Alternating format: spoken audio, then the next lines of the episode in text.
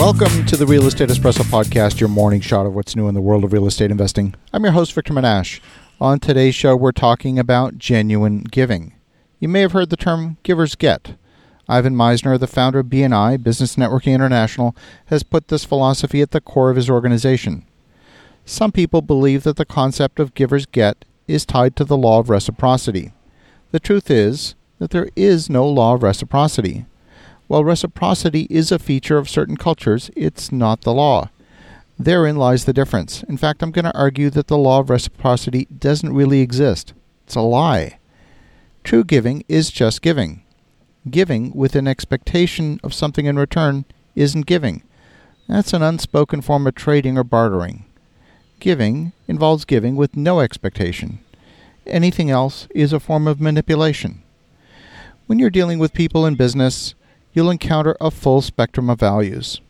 At one end of the spectrum, you'll encounter the scarcity mentality.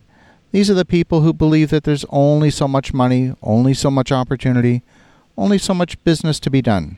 For me to get more, I need to take from you. The world is a zero sum game. If you're making more money, that means that somehow I'm making less. Now, we all know that economic activity can, in fact, increase the velocity of money. The faster money moves through the economy, the more everybody earns. When money slows down, there's no more or less money, but it seems like there is. We can do more when more money flows through our hands. We don't necessarily need to hold on to it. Money sitting in a bank earning 1% isn't very productive. That is, unless the bank lends it out and the borrower puts that money to good use to multiply the local economy.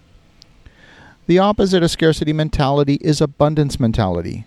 This is the idea that if I create more opportunity, I'm not taking someone else's slice of the pie, I'm making the pie bigger.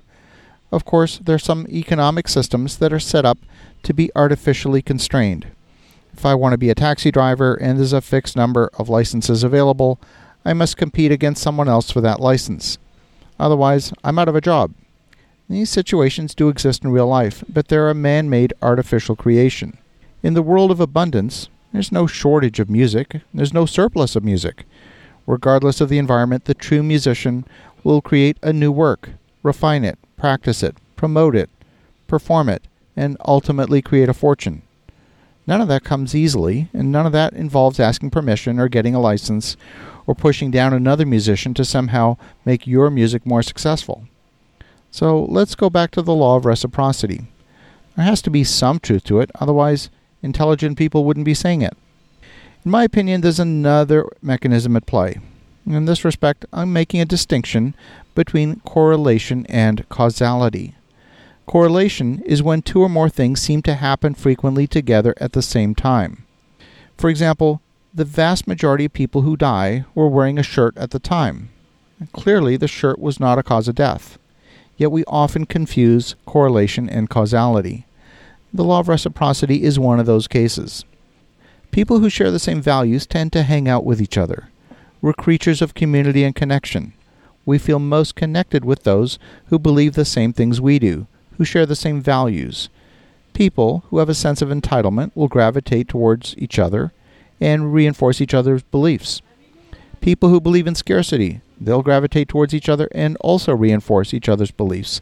And people who believe in abundance will gravitate towards each other and reinforce each other's beliefs. It's when those people who are true givers get together in the same room that giving happens. It just happens because you're in a room full of people who share the same values. Givers give, takers take, liars lie, cheaters cheat. You get it. Creating the environment where givers give is all about attracting the people who share the same values of giving. Now, some people who are not particularly strong in their values, when placed in a generous environment, can adapt and become generous. They can amplify that quality that's within most of us and sometimes suppressed by the environment. So think about the environment you're creating. In the meantime, have an awesome rest of your day. Go make some great things happen. And we'll talk to you again tomorrow.